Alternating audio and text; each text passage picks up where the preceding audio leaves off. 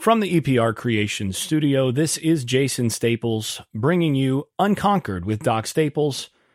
This podcast, as always, is brought to you by EPR Creations, by Luis Marquez of Keller Williams Realty in Jacksonville, Florida, by Shenandoah Real Estate in the Research Triangle of North Carolina, by Garage Makeovers, the number one garage remodeling company in South Florida, and by my newest advertising partner, Justin Galloway of Benchmark Mortgage. As always, information's in the show notes. Let them know you heard about them from the Unconquered podcast with Doc Staples. All right, here we are for the first postseason game. We're going to be previewing the Florida State Louisville game. And boy, is this going to be an interesting one for all sorts of reasons. yeah, a lot of intrigue coming into this one. Obviously, a lot of people talking about uh, Florida State needing to be impressive in this one to uh, to warrant making the college football playoff, whatever. First of all, that's nonsense. If they win the football game, they're going to be in the playoff. So let's just go ahead and get that out of the way. Stop paying attention to the uh, the the hype stuff that and all the the clickbait that's out there about about all this. If they are thirteen and zero and a Power Five conference champion, they're going to be in the playoff, and there are going to be people upset about it, but they're going to be in the playoff. Uh, I, I do find it interesting, by the way, that you get people that are comparing this Florida State team to last year's TCU team, which, first of all, is not an appropriate comparison because that TCU team won a bunch of single score games. Florida State's played in three, three one score games. And, you know, a couple of them have not been fully that close. Like that Boston College game, Florida State was up 31 to 10. And, you know, Anyway, that Miami game, yeah, one score game, sure. But was that really a game that was in danger? Not really. Not really. Miami of Florida was not in position to win that game. So that's for number one. Number two is uh, TCU had a ton of turnover luck all season last year. Florida State has not had a bunch of that this year. Uh, and then number three, even if they were comparable to TCU, what I don't understand is people are saying that, but TCU won their semifinal game last year. If anybody didn't belong, if TCU didn't belong, then it's Michigan that didn't belong even more because TCU beat that Michigan team. Everybody wants to talk about TCU getting waxed in the national title game. And yeah, they were outclassed, but they won their semifinal game. That is what it is. So, and, and that's entirely possible. That could happen to, you know, several of the teams in this year's uh, in contention this year that could potentially win a playoff game and then get waxed in the in the title game with the wrong matchup. And there are definitely some teams that I think Florida State matches up better with than others coming in. So, uh, so yeah. In any case, that's all premature because Florida State's going to have to beat a pretty good Louisville team, uh, a ten and two Louisville team that needed to turn the ball over a few times and and give up a kick return to lose a game against uh, Kentucky last week. But yeah, I mean, they've been a good good football team all year, but they were minus two in that game, plus a kickoff return for a touchdown, and only lost by one score. This is a good football team, and it's a very well coached football team.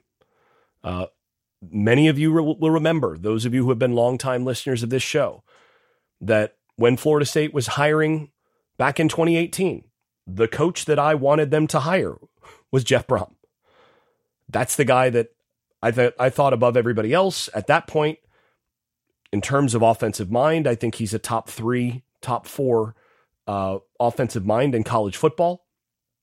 What I said then is he's basically Bobby Petrino, but without all the off field baggage that you take on when you bring in a Bobby Petrino. He's that kind of offensive wizard. And now he's at, at Louisville. And you can see the difference between last year with Satterfield and this year with Brohm. This guy, when, when he calls plays, his teams tend to score a lot of points. He's also a guy that has pulled off a bunch of upsets. At Purdue, he was a giant killer. He he beat Ohio State more than once. He consistently found ways to be a problem for Ohio State, for Penn State, for Michigan. Uh, all all sorts of upsets in this guy's background. This year again, Notre Dame, big upset in that one, and they they came out and they took it right to Notre Dame in that game. So, really well coached team one of the best play callers in the game, one of the best offensive minds in the game. And a team that is well equipped in a lot of areas to be a problem for Florida State. So let's get to it. So, first of all, starting with Louisville on offense and Florida State on defense, as I've done pretty much all year on these. Few things. Uh, first of all, Louisville is a, they're really a big play running game. They're a little bit more boom and bust than they are consistent in that respect, but they've got a couple running backs that can, that can really fly. I mean, Jawhar Jordan, especially early in the year, he's a guy that if he gets off and running, he's, he's going to run away from you.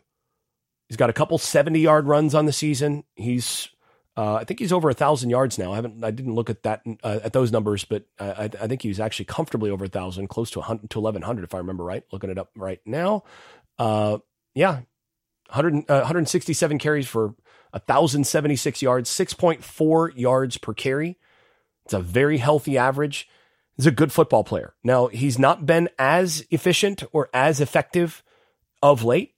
So you look at his 100 yard games. He, he, had 96 against Georgia Tech in the opener, 135 against Murray State, 113 at, uh, against Indiana, 134 against Boston College. So that first month, he was averaging over 100 yards per, per game. Then 32 against NC State, where they bottled him up pretty good. That's a very good NC State defense.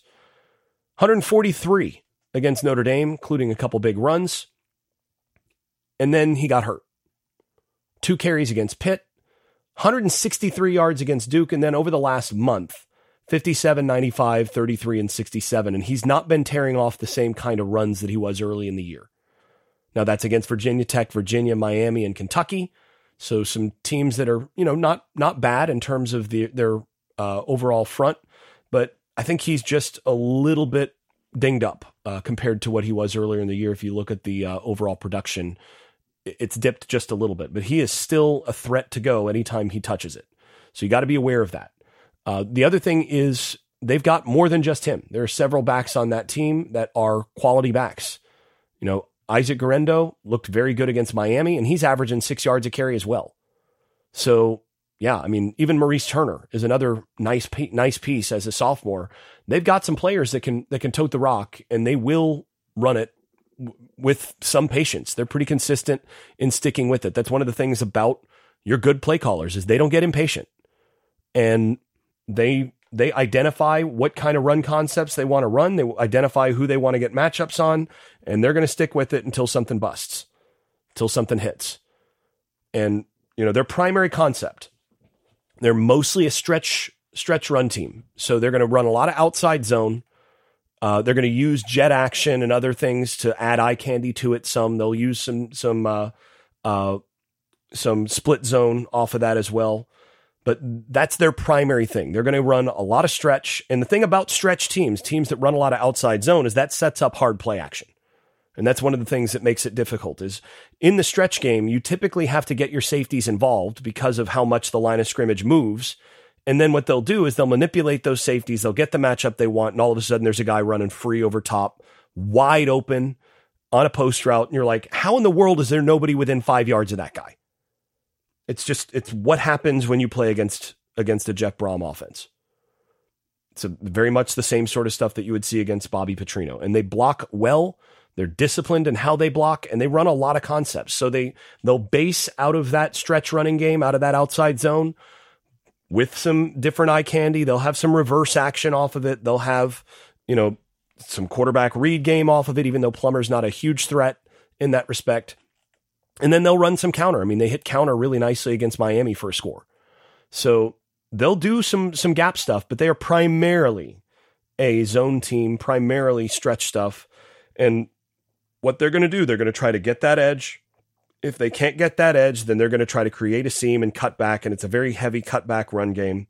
And if they if you are not really disciplined in your fits and in your backside staying where they need to be and and and making sure that they close down that space, all of a sudden you're going to have a very fast back cutting back through the teeth of your defense, and he's going to erase some angles and and essentially avoid some tackles just with speed.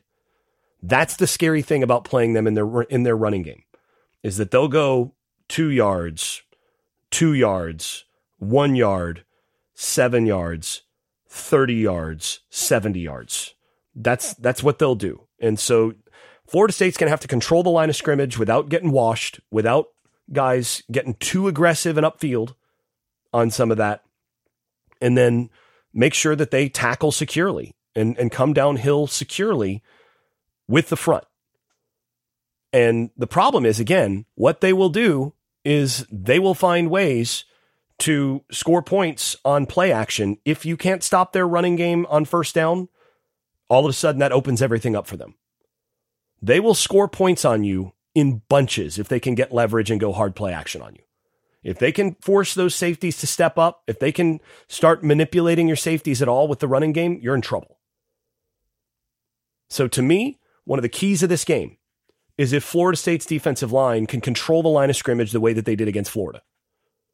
If FSU controls the line of scrimmage and can stop the run primarily with the defensive line without the safeties having really to get involved, then I think we'll start to see this game change a little bit. And I think you'll see Louisville turn it over a couple times. We'll return to that in a moment.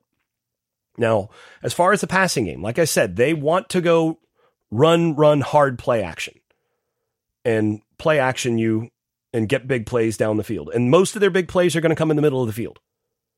They they like to go on uh, on deep posts. They'll run some post climbs, some over routes, some drive concepts, and things like that. But they they like to do a lot of their damage in the in the intermediate and deep middle rather than on the outside. They're not going to throw. They're not going to run by you on the outside as much. They do have some speed, but they don't do as much with just straight go routes. They don't have a bunch of size out there. What they will do is they will scheme those guys open and they'll have them wide open on digs, posts, drive routes, over routes, climbs, different things like that. So the thing is, Plummer is a guy uh, who can make all the throws, and he's a guy that understands Brohm's scheme really well. And so Brohm will scheme open receivers, and Plummer can make all those throws. Now he's not, you know, the most athletic guy in the world. He's he does he's not an NFL guy as far as I can, you know, as far as I would grade him out. He's a guy that probably get a look, maybe a cup of coffee at that level. But I don't, you know, he's not a not a starter, not a not a high draft pick type guy. But he is a guy that can make the throws. So you have to pay attention to him. Now, what I kind of expect from them, given Florida State's defense and where some of the weaknesses lie, if I'm Jeff Brohm and I understand Jeff Brohm's system, I'm expecting them to run a good amount of trips and then do some Mills type concept with them where they'll use the number two and number three wide receivers in a Mills type concept where you're going to go dig from the inside guy and a post over the top from the outside guy and do that with the number with the guy who's the number two slot receiver. So in just the one inside the outside guy and trips, and then the third slot receiver, the guy that's number three, who's closest to the offensive tackle. He'll have more of a dig or some sort of in, in breaking route or some sort of seam to to occupy that safety, and then they'll try to get a one on one with an inside coverage player on a deep post. So you'll see like Jarrian Jones or ideally, what they'll want to do is get like a Kevin Knowles or a uh, an Akeem Dent or uh, you know a uh, Shyheim Brown, one of those guys. They're going to try to get one of those guys isolated on that post while taking the other safety out of play, and they'll try to get that into a into a post route. And then if if that doesn't work, they'll have some sort of comeback or some sort of little stick route on the outside that they'll that they'll come to as the as the check down. They will also go with some quad concepts. That's one of the things that Brohm will do that not many offenses will. They'll they'll line up in quads. They'll go empty quads with a single receiver to the or even a nub to the uh, to the to the short side of the field. They do a lot of different stuff, and you have to know your you have to know what you're facing in terms of formation. They, I mean, against Miami, they went tackle eligible for a key touchdown you you really have to know your formations. You have to know who's eligible. You have to know who's where, and you have to know all of your rules so that you don't get stuck leaving a guy open just by the design of your defense. And I think some of the other stuff that you'll see, you'll see some switch, a lot of switch concepts. They're going to try to uh, use a lot of rub type action.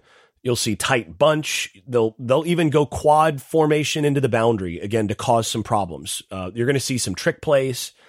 Uh, one of the things that they also do, they'll do a lot of follow type concepts where they'll run people off within a zone, within specific zones. So if they know that you like to match to specific zones, so if you run like a cover seven type concept like Florida State does, they'll know that number one is going to take the clear out, is going to take the vertical. Number two is going to be you know, walled and then responsible. You know, you're going to have a guy wall number two from that side, and then it, the safety is going to be responsible.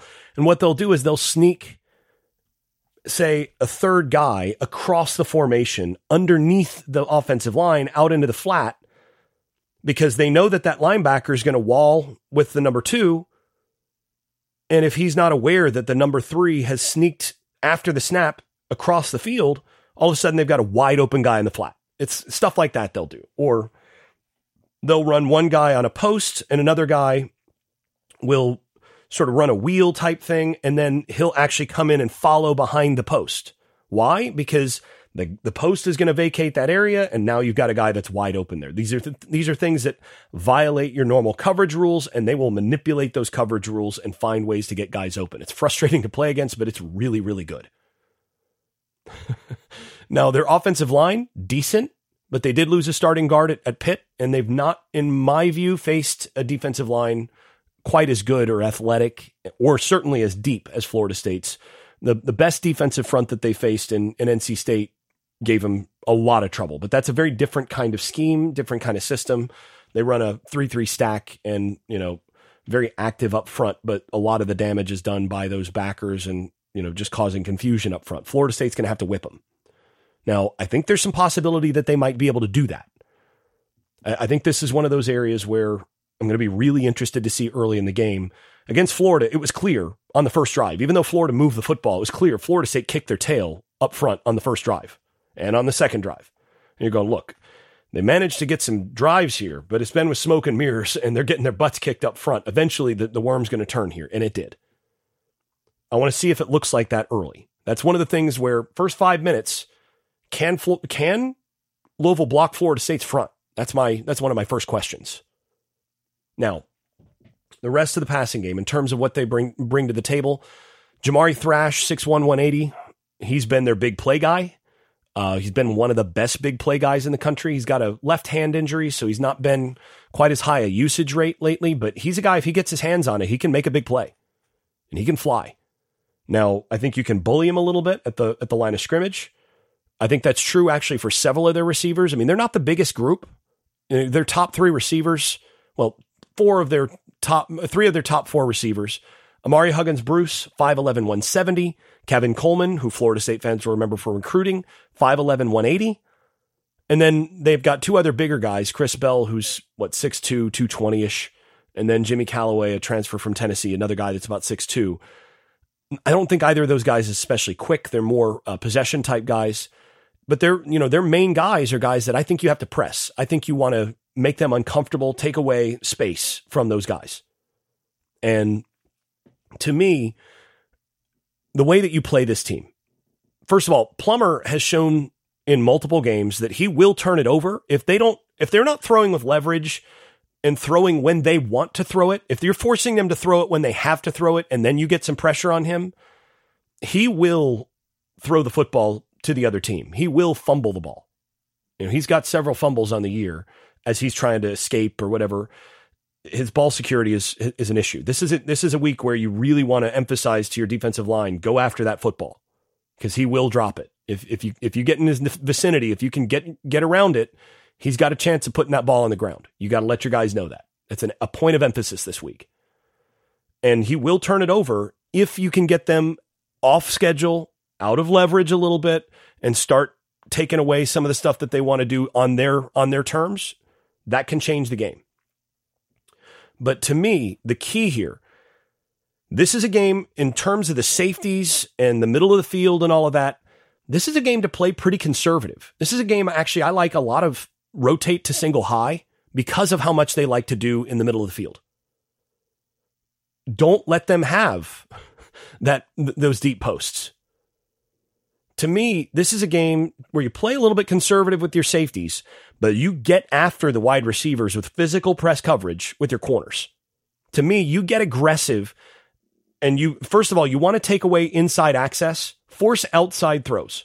I don't think Plummer is as comfortable throwing it to the outside as the inside. And actually, I'm pulling up uh, his chart here. Okay, th- this is actually really interesting. If you look at Plummer's numbers on the year, it is true. Most of his damage is done in the middle of the field. And oh, this is really interesting. So if you look at his at his between the numbers number stats deep, he's 10 of 24 touchdowns, three interceptions, pretty good overall, what 95 NFL uh, passer rating. To the outside right, he's three of 20 for 83 yards, one touchdown, two picks. Outside left, eight of 16, but three of 20 to the outside right. Right. So you want this guy to have to throw to the outside rather than between the numbers when he's pushing the ball downfield.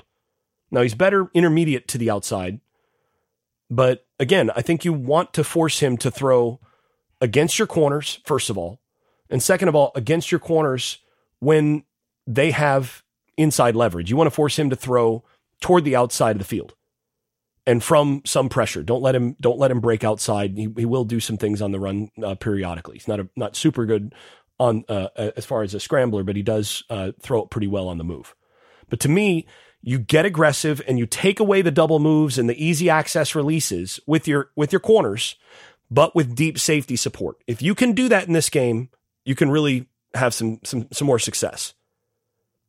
And the key there is again, you've got to win up front with your defensive line. You've got to win up front enough that you can play conservative with your safeties. That you can actually do some of those things while still getting aggressive with your corners.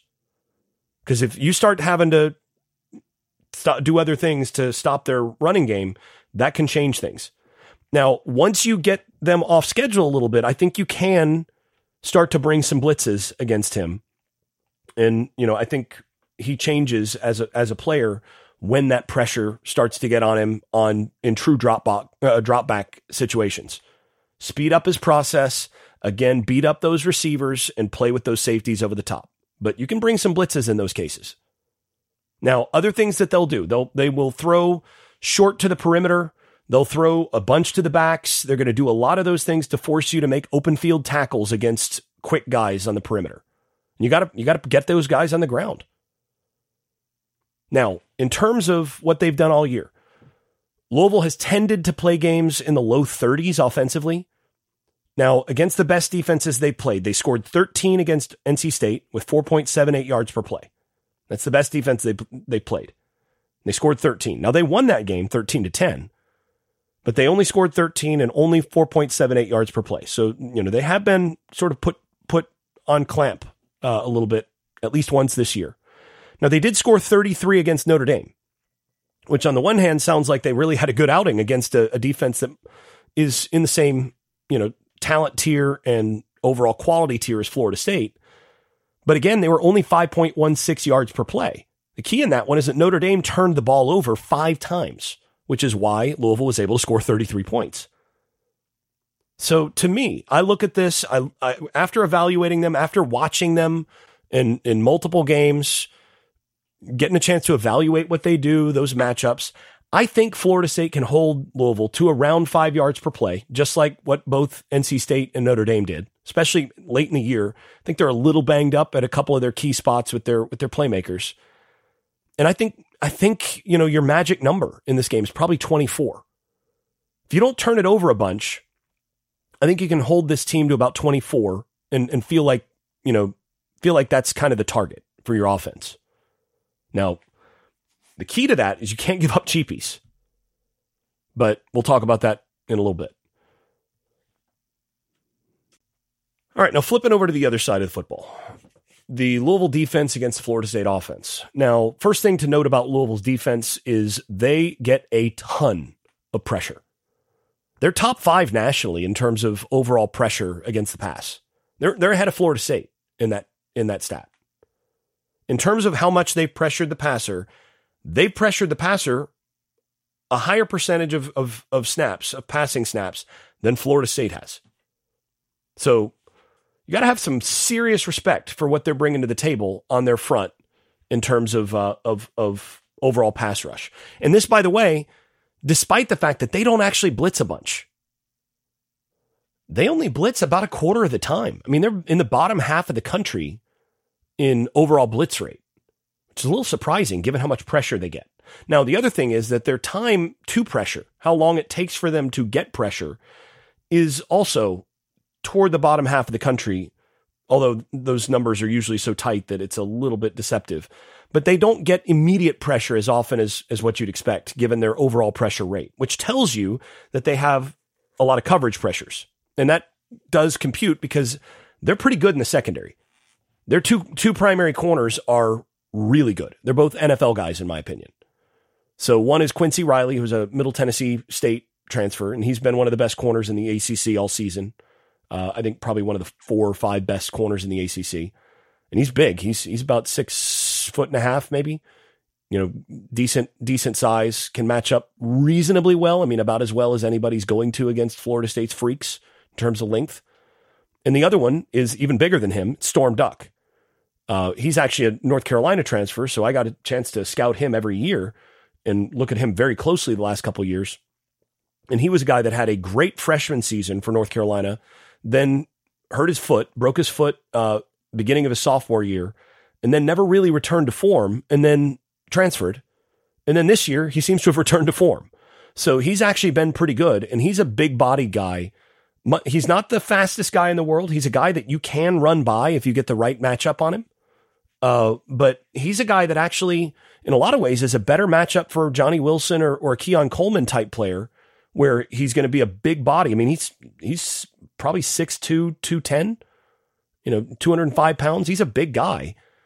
In terms of being able to match up with length and, and frame, he's on the bigger side of corners in the country and does a good job of using his body and, and, and uh, playing with good leverage and and doing a great job of squeezing receivers and all of that. He's a good player, and those guys are are going to give Florida State some challenges out there. And you know, Louisville is going to depend on their corners being able to single cover Florida State, and I think that's the other thing that you have to look at in this game. FSU, the big advantage FSU has, the biggest F- advantage FSU has, aside from their defensive line at this stage of the season, is you got the freaks out wide. And I think Louisville's probably got the two, got the best set of corners Florida State has played outside of Clemson. Now, Clemson's corners were faster overall, but this this set of corners is a good set. They can play. Now, the the third corner is Jarvis Brownlee, who's returning from injury, played uh, about half the game last week. Uh, I think I expect to see him a bunch in, in this one. Uh, and I think Florida State fans know what to expect with him. And then the two safeties, free safety Devin Neal, and then the strong safety is uh, Cameron Kelly, who's a UNC transfer as well. And I got a chance to break him down quite a bit. And if I'm going to target this defense, uh, I'm and I'm looking at this secondary. I'm going hard after those after those safeties, particularly Cameron Kelly. He's a guy I want to isolate in the running game. He ta- he has historically taken some awful, some terrible angles against the run. And if you can isolate him, if you can find a way where okay, he you know, they like to align their front here against this formation, we can get this if we can block this up, then he's going to be the the secondary support player here. If you can scheme it up a little bit and Mike Norvell does a great job with this, Alex Atkins does a great job with this of scheming stuff up to get the matchup that you want against the guy coming into a specific fit. The guy you want to match up with uh, five, six, seven times as in his run fit is Cameron Kelly. That's number 11, their safety. If Florida State wins this game, I'm going to go out on a limb and say that there will be a couple runs where you'll see Benson or Toafili or one of these guys where they will cut the ball back. They'll be in a one on one situation with number 11, who's going to wind up taking a little bit of a bad angle. They'll give him a little shimmy and he's going to be chasing from behind and you'll, and he'll be looking at the brake lights of one of Florida State's backs as they, as they take off. And it'll be because they managed to get exactly what I'm talking about. You get the formation to get that guy in the run fit right there. You block everybody else up, give your one on one to your back with that guy, and your back's going to win that. That's a guy I'm targeting in the running game. It's Cameron Kelly. I want to go hard after that guy. so uh, Devin Neal is a good player against the run, but he's a guy that I want to go against in the passing game some. And by the way, Kelly will get nosy in the passing game. He'll jump some routes. He'll he'll get some interceptions, but he'll also give some stuff up over his head, and he cannot single cover. So we'll return to that in a moment. But that's how I'm I'm looking at this defense and I'm going, I really want to target those inside guys a bunch. The rest of their defense, Ashton Gillotte is a uh, he's 6'3", 270, and if I had a uh, all ACC ballot, he would be the edge choice opposite Jared Verse. He's been really good. He's been the best uh, producer of pressure uh, other than Verse in the ACC this year. So, guy you definitely have to worry about, and a guy that again 6'3", 270. He's not small. He can handle the, handle himself in the running game as well. Their linebackers very active downhill. They come downhill hard, and they're good against the run. But I, I do think they wear down over the course of the game, and I think you can get some big plays on them in the second half. So to me, the primary concern in this game is you have some very active defensive backs who can create turnovers, who are, you know, pretty good catching the football, pr- pretty solid at corner, not going to just get uh, destroyed at corner the way that some of the teams you've faced this year just can't handle the, the talent you've got at receiver at all. They're good at corner. They've got some guys that can get their hands on the football, and then they bring a lot of pressure in the in the uh, with that defensive line. So the concern there is you know you can turn the football over against this team if you don't if you don't stay on schedule and you wind up in bad situations. They can get pressure, they can force bad decisions, and you, they can get some turnovers on you know Tate or Brock. So to me, um, if I'm Mike Norvell and I'm scheming this game up, a few things I'm looking at. Number one, my emphasis coming into this game is patience. Again, I think I can win this game with tw- with more than 24 points. This is a game where you play field position, you you expect to get some big plays in your running game that are going to pop. You think you're going to be able to scheme up a, a play or two downfield. You think you can you can scheme your way to 27 31 points. What you cannot do is take risks into into the teeth of that of that defense. If you fall behind schedule and the field position's not real good, be content running the football and punting. Play patient. Hand the football off. Use your running game. Now, in terms of the rest, you want to target the safeties and the linebackers in the passing game. So I do think you can take your one on ones outside at different points. I mean, the, look, you got the freaks. Those guys are going to win against NFL corners. So you got to give them one on one opportunities. But to me, this is a game where you can use the tight ends and running backs a good bit in this game. You can get over the top on the post climb and similar things as well. So you can force some of the same issues with the safeties here that they're going to try to get on your safeties. You try to do the same thing. You try to do post climb where you've got a guy coming across the field on an over or, you know, deep, uh, deep crossing route. And then you've got the deep post force those safeties in particular to do that. And th- the same thing that I said about going trips, I would love to see Keon Coleman at the number two wide receiver in this game a bunch. Some at the number three, like what you did against Florida. Force them to cover him with their nickel guy or with their with one of their safeties. Maybe go, you know, an outside receiver, Johnny Wilson at the number two, Keon Coleman at the number three, and use those guys in coverage. Force them to do some things with their number two and number three cover guys instead of with their outside corners. I think you can take advantage of the inside guys. I think you also can use some shallows and other similar concepts to get athletes the ball under the, the coverage. So linebackers and safeties, make those guys tackle, make them chase some of those guys at times have looked a little bit on the slow side to me. And again, I've watched Kelly and Duck, and both of them are, are good players, but I think Duck is like a low four six guy at corner. And, Ke- and Kelly is, I think, a high four six guy. These are guys that if you get behind them, they're not catching you. I do think there's some opportunities for some RPO glance seam type stuff, uh, but depending on how they're they're playing it up front, that's not what I go to first. I also really like some opportunities here in uh, the mesh concept that Florida State runs with the running back rail. I think you can hit the rail up the sideline against this team and potentially for a really big one. So this is a game where, uh, especially with Toafili, with how he runs that rail route, don't be surprised to, to see Toafili on like a 60 yard rail route where he's coming out of the backfield and you see essentially a rub route rub concept with with a mesh concept uh, out of the backfield serving as a little bit of a pick play. Because they'll play some two man, they'll play a, you know a decent amount of just general man coverage, and they'll chase that rather than rather than uh, passing that off, which means that those backers will get caught in coverage a decent amount, and that'll give you the chance to hit that up the sideline. I think there's some opportunities there, and that's an easy read for Florida State's quarterback. Where for Florida State, the way that they teach mesh or shooter, uh, the way that they teach mesh, the rail is the first option. And I think they're going to hit that. That's an that's one of those things I'd try to hit a couple times in this game. You you have to scheme it right. You have to hit it in the right situation. Know that they're going to be in man to know what formation you're going to get the, the linebacker in coverage you want. But I think you can hit that, and I think you can hit it for a big play in this game. So uh, beyond that, I think again the emphasis is on patience. This is a game where you use the quarterback in the running game. You, I think Tate or Brock, you get them this this Louisville is very very aggressive on the edge in terms of trying to get upfield, both against the pass and also get crash inside against against the, any sort of run action.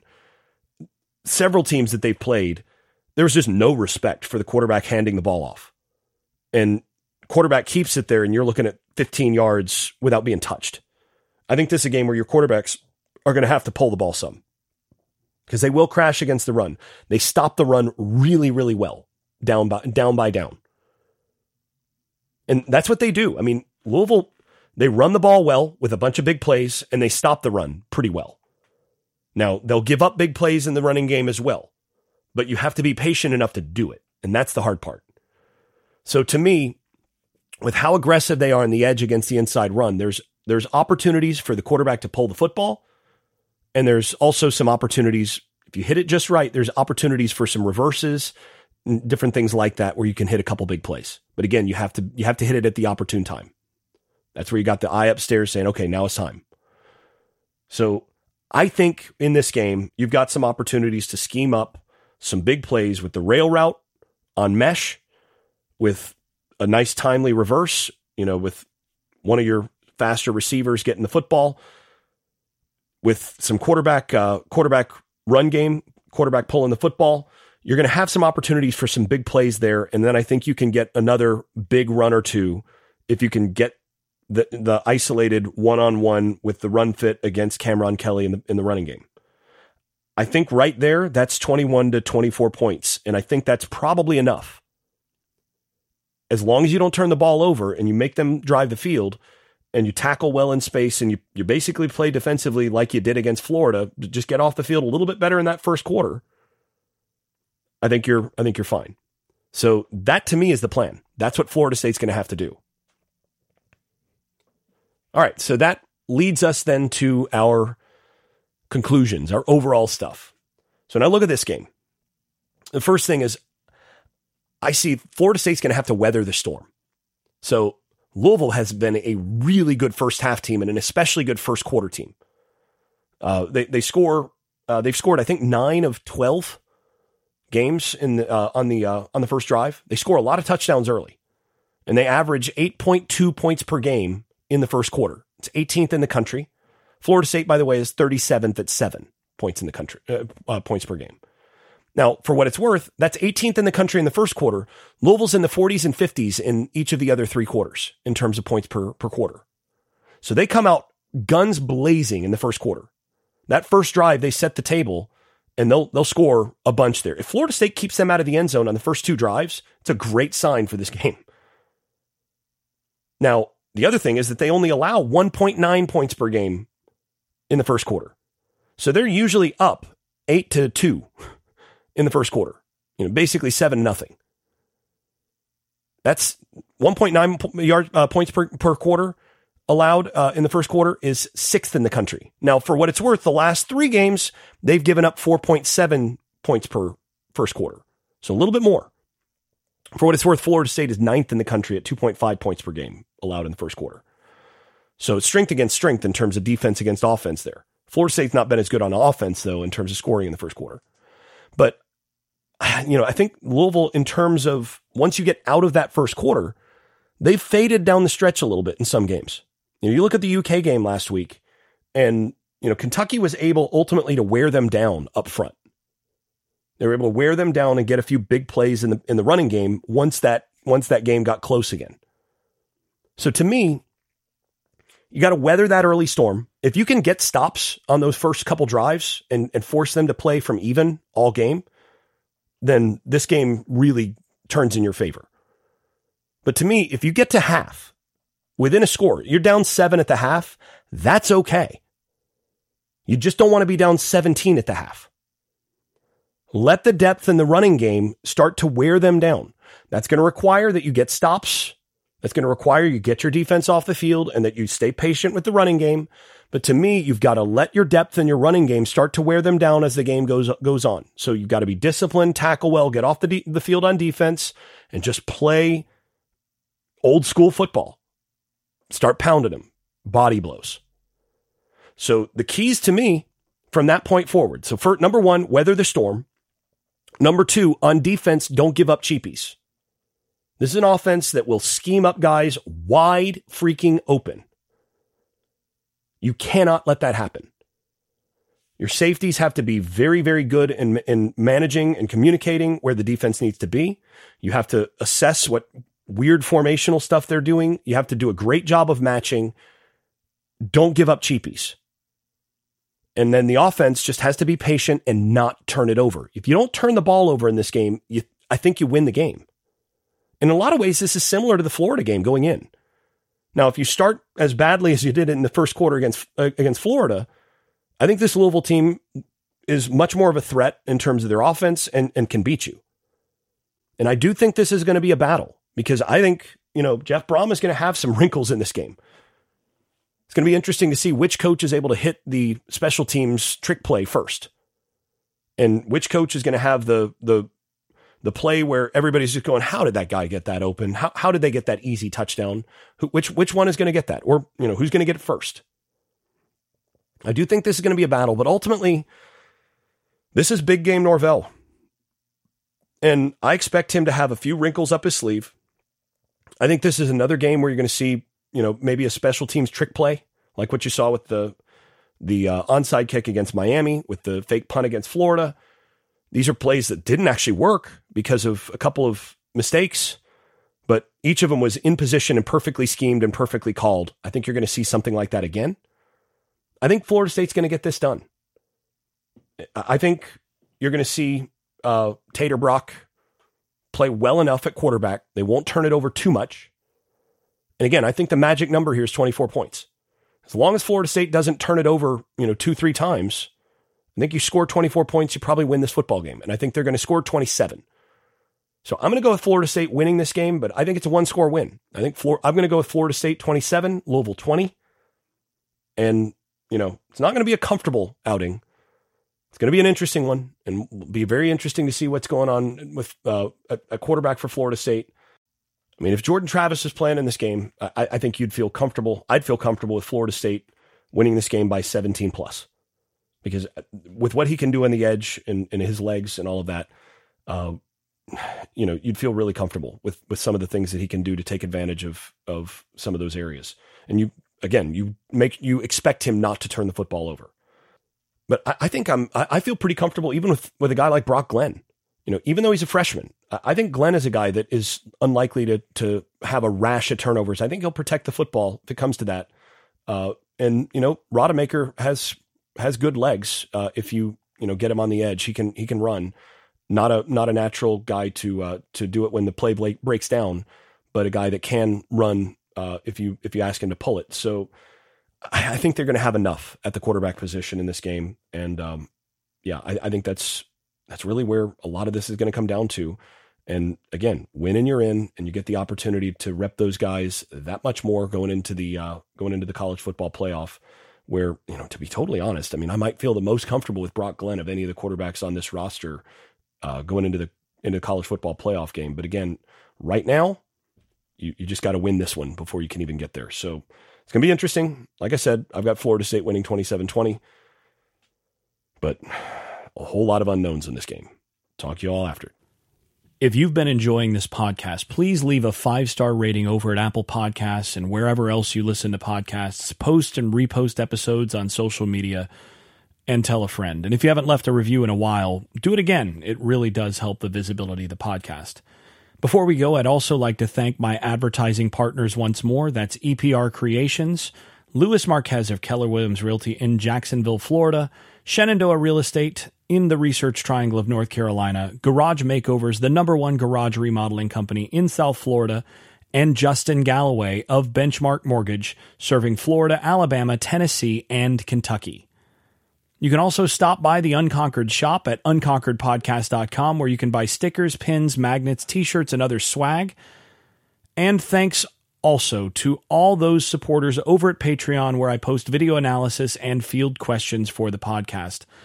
I am especially grateful to those above the dynasty level. That is Andrew Garrett, Brian Leininger, Neil Cook, Casey Kidd, Chris Chartrand, Dave Blair, Hector Cartagena, Jack Horton, Jimmy Van, Jonathan Kennedy, Keith Cheney, Lee Caswell, Tyler Kashishke, Vince Calandra, and Bert Bertoldi. You all are far more generous than I deserve. I'm really grateful. Thanks to you all. This has been Unconquered with Doc Staples. I'm your host, Jason Staples. Thanks for listening and thanks for your support.